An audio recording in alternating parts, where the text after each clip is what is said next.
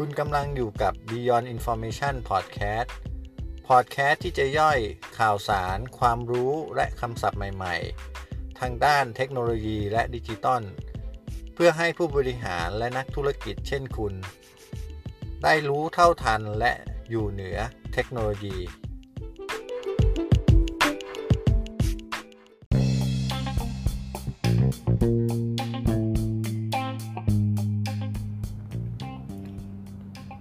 ดี๋ยววันนี้เราจะมาต่อกันเรื่องของ MVP สักหนึ่ง EP นะครับผมก็คือ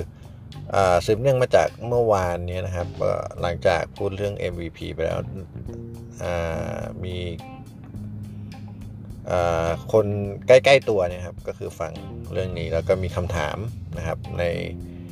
เรื่องของ MVP แล้วก็เขาก็เป็นออยู่ใน สายของเทคโนโลยีด้วยนะครับ ก็ถามได้ลึกนะครับ แล้วก็เป็นประเด็นที่น่าจะต้องพูดต่อ เพราะว่าถ้าทิ้งไปของเมื่อวานเท่านั้นเนี่ยก็จะอาจจะทำให้งงนะครับ แล้วก็ก่อนอื่นต้องต้องขออภัยด้วยนะครับ ที่เมื่อวานเสียงจะไม่ค่อยดีแล้วก็มีเสียงโทรศัพท์เข้านะครับ เนื่องจากตอนตอนที่ อัดพอดแคสต์อันเนี้ยยังอยู่ที่ไซต์ลูกค้านะครับ ก็อัดในห้องรับรองครับก็มีเสียงแอร์เข้าครับผมแล้วก็มีโทรศัพท์เข้ามา ทีนี้กลับเข้ามาที่เนื้อหานะครับ อย่างที่เกริ่นกลับไปที่เมื่อวานนะครับ เรื่อง MVP ที่บอกว่าเป็นตัว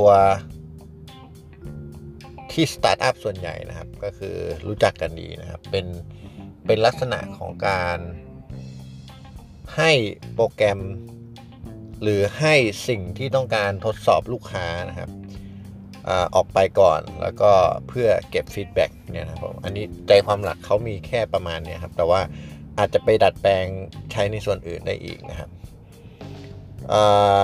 MVP อันนี้ก็จะย่อมาจาก minimum ครับ viable product นะเมื่อวานอาจจะ พูดผิดไปเล็กน้อยนะครับผม แล้วผมก็ไปเปรียบกับโปรโตไทป์นะครับ แล้วเพื่อนผมบอกว่าเอ้ยจริง ๆ มันมันไม่เกี่ยวกันหรือเปล่า หรือว่าจริง ๆ มันมันเกี่ยวอ้างอิงมาจากอะไรอะไรเนี่ยครับ ที่ผมเอาไปบอกว่ามันใช้แทนกันได้นะครับ ก็ต้องบอกว่าจริง ๆ เรื่องนี้ reference ของมันนะครับก็ไม่ได้มีเป็นเอกสารเหมือนเหมือน EP อื่นนะครับ แต่ว่า อันนี้จะเกิดจากการทำงานแล้วก็ส่งงานทั้งในไทยแล้วก็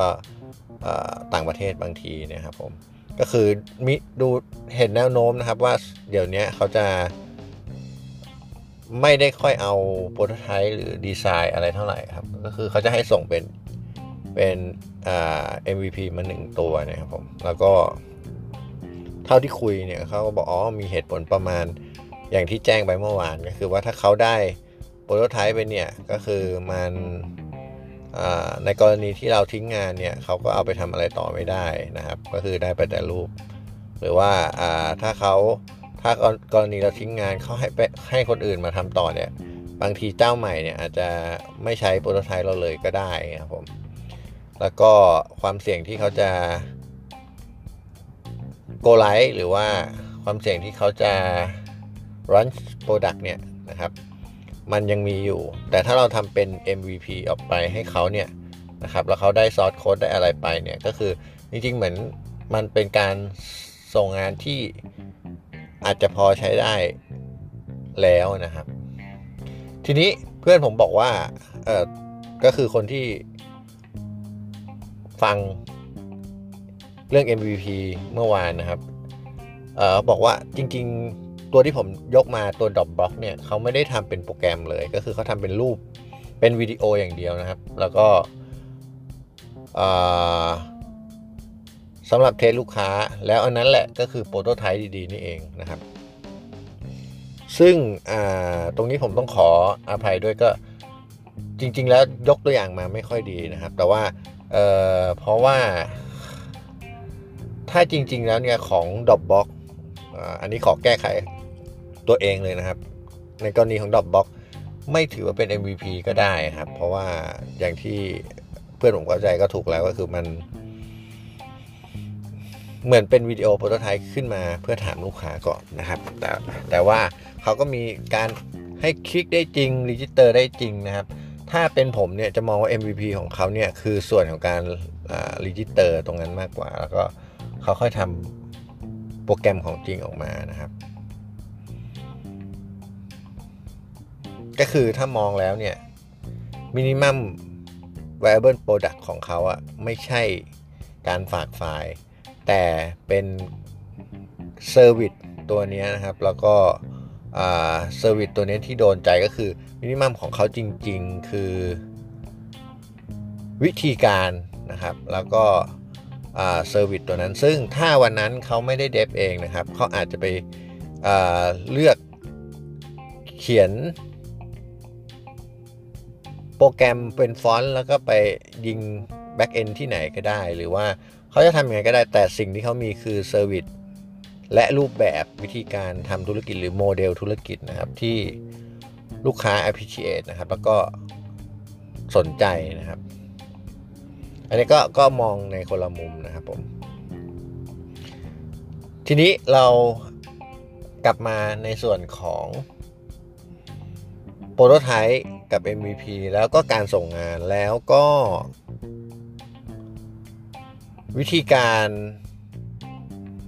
ที่จะเลือก MVP ขึ้นมาเนี่ยนะครับผมว่ามันควรมีกระบวนการหรือลำดับยังไงนะครับ ผมจะแบ่งเป็นประเด็นนะครับก็คือ 1 เรื่องของโปรโตไทป์และ MVP ต่างกันยังไงนะครับ แล้วก็ 2 การเลือก MVP ที่ดีนะครับ ในโปรดักต์ของเราเนี่ยควรจะเลือกที่อะไรนะครับ เรื่องแรกนะครับ prototype อันนี้ถ้าคนที่อยู่ในสายของ engineer นะครับไม่ว่าจะเป็น engineer สายไหนนะครับ ไม่ว่าจะเป็นทางด้าน ก่อสร้างทางด้านเทคโนโลยีหรือซอฟต์แวร์ ทั้งทางด้านเครื่องยนต์เครื่องกลนะครับโปรโตไทป์เนี่ยก็คือถูกมีอยู่ในทุก การทำวิศวกรรมก็คือการทำแบบจำลองขึ้นมาก่อนนะครับ เพื่อให้ดูดีแล้วก็ดูเข้าใจดีนะครับว่าเออมันสิ่งที่เราคุยเนี่ยตรงกันไหมนะครับ ในสายของซอฟต์แวร์เนี่ยจะต่างจากสายอื่นนิดนึงนะครับ ตรงที่คำว่า prototype เนี่ยมันสามารถมีอยู่ด้วยกันหลายแบบนะครับ แบบที่เขานิยมกันก็คือว่า prototype ที่ไม่ได้เสียแรงฟรีนะครับก็คือ prototype ที่เอาไปทำงานต่อได้นะครับ ก็อย่างเช่นสมมุติว่ามีหน้าหน้าจอ login มี หน้าจอการจัดการ user มีหน้าจอการจัดการสินค้าพวกนี้นะครับคำว่า prototype ในสายของซอฟต์แวร์เนี่ยบางทีก็จะทำแค่ HTML นะครับ กรณีที่ทำเป็นเว็บ ก็คือทำเป็น HTML มาก่อน แล้วก็เวลาคลิกลิงก์อะไรพวกนี้ก็คือยังไม่ต้องใส่โค้ดหลังบ้านไม่ต้องมี API ไม่ต้องมี backend นะครับ แล้วก็ในวันที่คุยกันเรียบร้อยแล้วนะครับ แล้วก็ปรับปรุงอะไรกันเรียบร้อยแล้ว ก็เอาตัวที่เป็น prototype เนี่ยก็คือไปทำงานต่อคือไปใส่โค้ดข้างหลัง ซึ่งวิธีนี้ถามว่าจริง ๆ แล้วคล้ายกับ MVP หรือเปล่านะครับนะครับ เราก็ต้องมาเข้าใจคำว่า MVP ก่อน MVP คือเลือกเอาสิ่งที่มันเป็น core หรือว่าสิ่งที่มันเป็น key สำหรับ product ของเรานะครับ โดยที่ถ้าชื่อตรงตัวแล้วเราแปลตรงตัวก็คือว่ามีสิ่งนี้นะครับ เป็นสิ่งที่ พร้อมที่จะเกิด product แล้วนะครับผมส่วนอื่นๆเนี่ยเป็นส่วนขยายหรือเป็นส่วน extend ต่อไปนะครับ ซึ่งถ้ามาจับกับภาพของ prototype นะครับ สมมุติว่าถ้าเราทำซอฟต์แวร์นะครับ อันนี้ลองคิดภาพตามนะครับ ซอฟต์แวร์เกี่ยวกับการขายสินค้านะครับ โดย eco ของมันทั้งหมดเลยเนี่ยครับ ในตัว system ของระบบขายสินค้านะครับ นอกจากมันจะมีสิ่ง ที่เราเรียกว่า key สำคัญของมันก็คือตัวที่ใช้ขายสินค้าแล้วเนี่ยนะครับ จริง ๆ มันยังต้องมีข้างหลังอีกอย่างเช่น master ต่างๆนะครับอย่างเช่น master ของสินค้านะครับ แล้วไอ้ตัว master ของสินค้าเนี่ยมันก็จะแตกไปอีกมากมายแล้วแต่คนจะคิดหรือคนจะซับซ้อน อย่างเช่นบอก master ของสินค้าหรือหรือ product master เนี่ยนะครับ ในกรณีบางกรณีเนี่ยก็เก็บ plain plain เลยมี product อะไรชื่ออะไรซื้อจาก vendor รายไหนนะครับ บางกรณีต้องมี master เพิ่มขึ้นมาคือเป็น category ของ product นะครับเพื่อจะใช้ในการวิเคราะห์หรืออะไรก็ตามนะครับ ก็จะมี Product Master Product Category และ ทีนี้ตัว Price หรือว่าราคา ถ้าเกิดไม่ซับซ้อนก็ใส่ราคาไปที่ Product เลยนะครับซับซ้อนก็จะมี Price List เกิดขึ้นมา เช่นซื้อ 1 ชิ้นราคา 10 บาท ซื้อ 100 ชิ้นราคา 9 บาท 50 อะไรพวกนี้นะครับ ก็คือมันจะมีอะไรต่อเติมขึ้นไปเยอะ ซึ่งพวกนี้นะครับ มันเป็นอะไรที่ ไม่ใช่ MVP หรือไม่ใช่คีย์สำหรับโปรเจกต์นี้ ถ้าพูดให้ง่ายนะครับ สมมุติเราทำ Master Data ทั้งหมดเสร็จเลยนะครับ ซึ่งเป็นส่วนที่ยากที่สุดด้วยใช้เวลาคือคือ 80-90%ของการ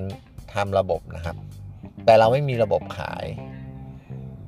หน้าร้านนะครับ ก็คือไม่ไม่สามารถขายได้นะครับ system นี้ต่อให้ทำดีขนาดไหนนะครับ ถือว่าเป็น system ที่ล้มเหลวนะครับ แล้วเวลาถ้าเราจะทำ prototype จริงๆนะครับ คนส่วนใหญ่ก็คือจะใน project ส่วนใหญ่ก็คือ ถ้าทำ prototype ต้องทำเกือบทั้งหมดเลยก็คือ มีหน้าจอของ master มีหน้าจอของ config มีหน้าจอของตัวที่เป็นระบบขายเองนะครับ ซึ่งลองคิดภาพตามนะครับ สมมุติว่ามีทั้งหมดในในระบบนี้นะครับ มีอันนี้ตีง่ายๆ ไม่ไม่ไม่พูดถึงความยากง่ายของแต่ละสกรีนเลยนะครับ สมมุติว่ามีจริง ๆ มีคีย์คีย์เดียวที่หน้าจอเดียวที่จะใช้สำหรับเป็นหน้าจอหลักที่จะใช้ทุกวัน แล้วก็หน้าหน้าจอหลักสำหรับโปรแกรมนี้นะครับ ก็คือหน้าจอขายใช่ไหมครับ แต่ว่ามีระบบหลังบ้านทั้งหมดอีก 40 สกรีนนะครับ แล้วเราบอกว่าใช้เวลานะครับ อันนี้ผมพูดตรงๆเอ่อพูดตัวเลขเป็นลีเนียไปเลย กรณีอ่ามี manpower เดียวนะครับ สมมุติว่าบอกว่าแต่ละสกรีนเนี่ยใช้สอง man day นะครับสมมุติว่าทั้งหมดมี 40 สกรีนเนี่ย เราต้องใช้ถึง 80 man day เพื่อทำ prototype นะครับ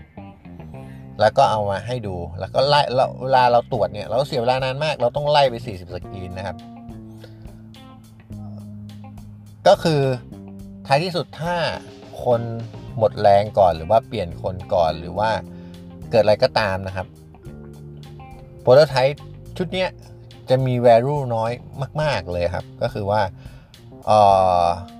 คนที่เอาไปทำต่อเนี่ย บางทีพอมาเห็น product ของสมมุติกรณีของการทิ้งงานนะครับ เราได้ prototype พร้อมพร้อม source code อันนี้มองในภาพโลกสวยเลยคือได้ source code ของ prototype มาด้วย นะครับ แล้วเขาทำเสร็จเขาได้เงินงวดที่ส่ง prototype แล้วแล้วเขาทิ้งงานไปนะครับ คนที่เข้ามาต่องานเนี่ย อาจจะเห็นว่า เอ้ย ที่ต่างว่า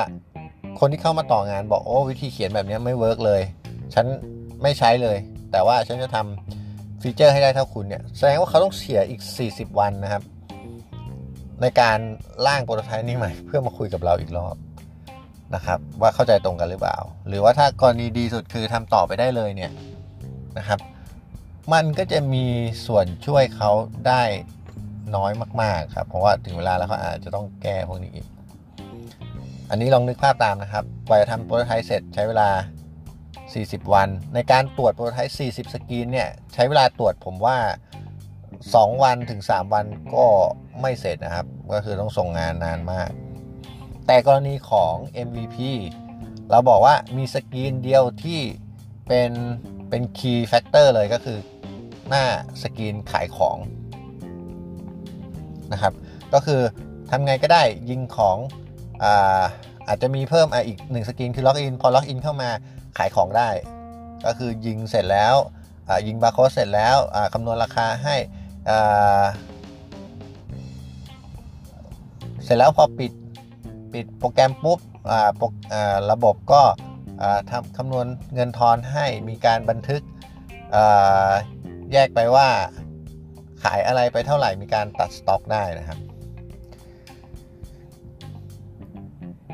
กรณีนี้ถ้าเราทำ MVP เฉพาะเรื่องนี้สกรีนนี้สกรีนเดียวนะครับ สิ่งที่เราอาจจะเสียเวลาคือว่าdesign database นะครับ เพื่อให้รองรับสกรีนนี้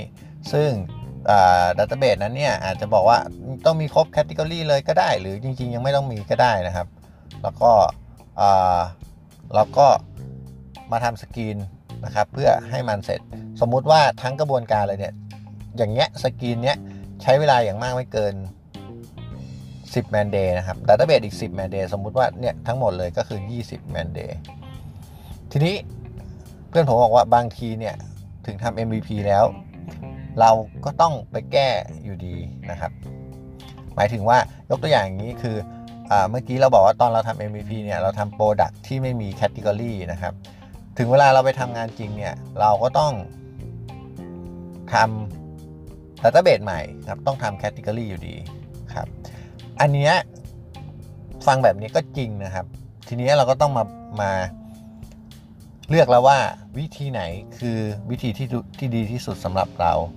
ถ้ากรณีของการทำ MVP มานะครับ เป็นภาพเดียวกันเลยนะครับ เราเสียเวลาน้อยกว่า แล้วก็ได้หน้าจอที่ใช้งานได้จริงแล้วนะครับ ในสมมติถ้าเกิดเคสเดียวกันมีการทิ้งงานขึ้นมาเนี่ยนะครับ โปรแกรมที่จะต่อยอดจากนี้นะครับ อย่างเช่นบอกว่าอาวันนี้ทำมาสเตอร์ของ Product นะครับ แล้วก็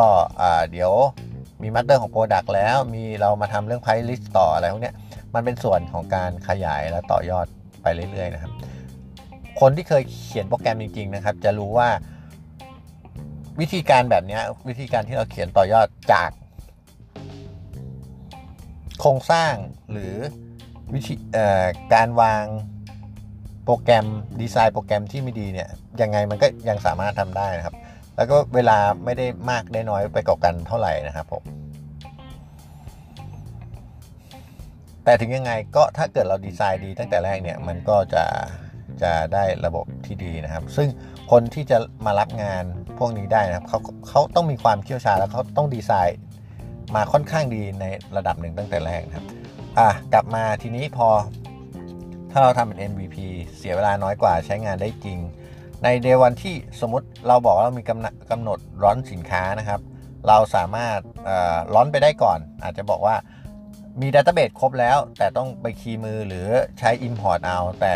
ยังไม่มีหน้าจอสำหรับ key master ต่างๆ หรือมีแต่ยังไม่ครบเนี้ยมันก็ยังสามารถ launch ได้นะครับ แต่ว่าอาจจะมีภาพการไม่สมบูรณ์สักเล็กน้อยนะครับ แต่ถ้าเป็นกรณีของการ launch แบบ ให้กับคอน sumer เลยเงี้ยครับ ไอ้พวกหลังบ้านพวกนี้แทบไม่เกี่ยวเลย เราหาแอดมินไป key ใน database ตรงๆ ก็ยังได้นะครับผมอันนี้คือข้อแตกต่างของ MVP ที่สามารถทำให้เรา launch product ได้ตรงมากขึ้นแล้วก็ลดความเสี่ยงเรื่องการทิ้งงานมากขึ้นนะครับเนี่ยครับก็ให้ข้อมูลไว้เท่านี้ส่วนใครจะเลือกเป็น prototype หรือเลือกเป็น MVP หรือถ้าโปรเจกต์ใหญ่จริง ๆ แล้วก็สามารถทำได้ก็ ส่งโปรโตไทป์ด้วยแล้วก็ส่ง MVP มาด้วยก็ยังพอได้นะครับ แต่อันนั้นคือเกือบโปรแกรมนี่คือเกือบเกือบสมบูรณ์แล้วครับ ก็ลดความเสี่ยงได้เกือบจะร้อยเปอร์เซ็นต์นะครับผมถ้าเขาไม่ส่งงานก็ยังมีทั้งโปรโตไทป์แล้วก็ MVP ให้ให้เราใช้นะครับ อันนี้คือในส่วนของ prototype กับ MVP นะครับ ถัดมานะครับวิธีการเลือกว่าอะไรเป็น MVP ของเรานะครับ จริงๆที่คุยกับเพื่อนผมเนี่ย ที่แย้งมาเรื่อง Dropbox เนี่ย อันนี้ก็ทำให้ผมได้มาคิดนะครับ แล้วก็มาพูดเรื่องนี้ได้ง่ายขึ้นนะครับ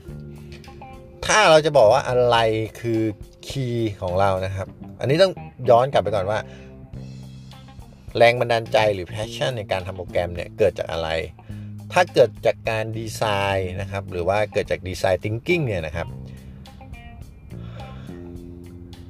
ภาพตรงนี้จะค่อนข้างเห็นได้ชัดนะครับ ก็คือจริงๆเราก่อนจะเกิดดีไซน์ thinking เนี่ยมีมี passion อันหนึ่งเกิดขึ้นมาว่าเราอยากทำนู่นนี่นั่น แล้วเรามาพิสูจน์ด้วย empathy หรือ empathize หรือ empathetic เนี่ยครับ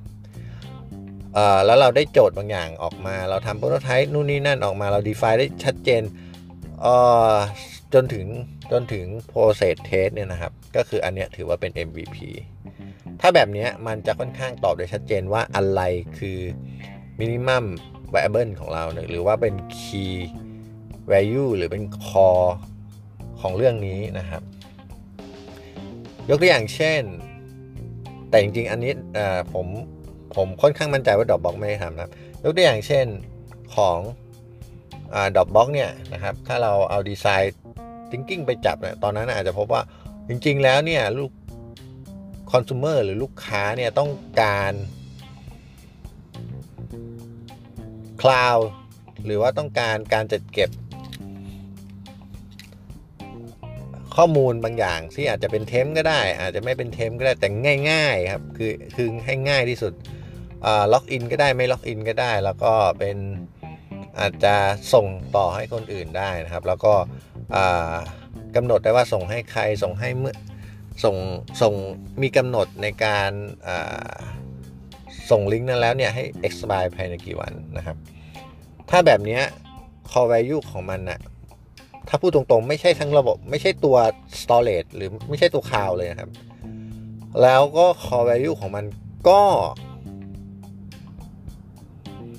ไม่ใช่ซอฟต์แวร์ front end หรือ back end อะไรเลยนะครับ core value ของเรื่องนี้คือ business model แบบนี้นะครับ ซึ่งถ้าพูดถึงถ้าจะให้เกิด business แบบนี้ใหม่นะตอนนั้นนะครับ ถ้าเป็นคนที่แบบเขียนโปรแกรมไม่เป็นเลยนะครับ อาจจะบอกว่าโอเค จ้าง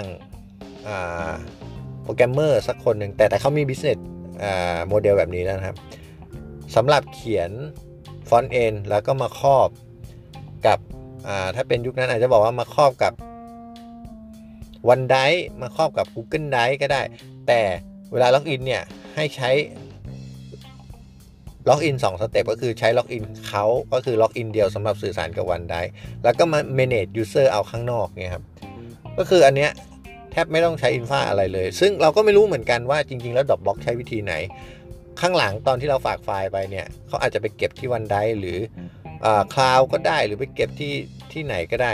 แต่แต่เราเห็นคือว่า เราแค่เอาไฟล์ไปแปะ แล้วมีการจัดการ user สำหรับระบบนี้แล้วสำหรับดอกบอกนะครับ ซึ่งซึ่งซึ่งถ้าฟังแล้วงงก็ไม่เป็นไรนะครับ ก็มันมันเป็นเชิงเทคนิคเล็กน้อยก็คืออพูดง่ายๆคือว่าเราเเหมือนกับ เราอาจจะบอกว่าอ่าเรามีมีวิธีการขายที่ดีก็คือเรา คุณสามารถเลือกได้ว่าจะกินเวเฟอร์สองอัน กินอะไรเดียกินเวเฟอร์สองอัน กินนมครึ่งครึ่งแก้วก็คือไม่ได้กินเต็มแก้วนะครับกินปีโป้สองชิ้น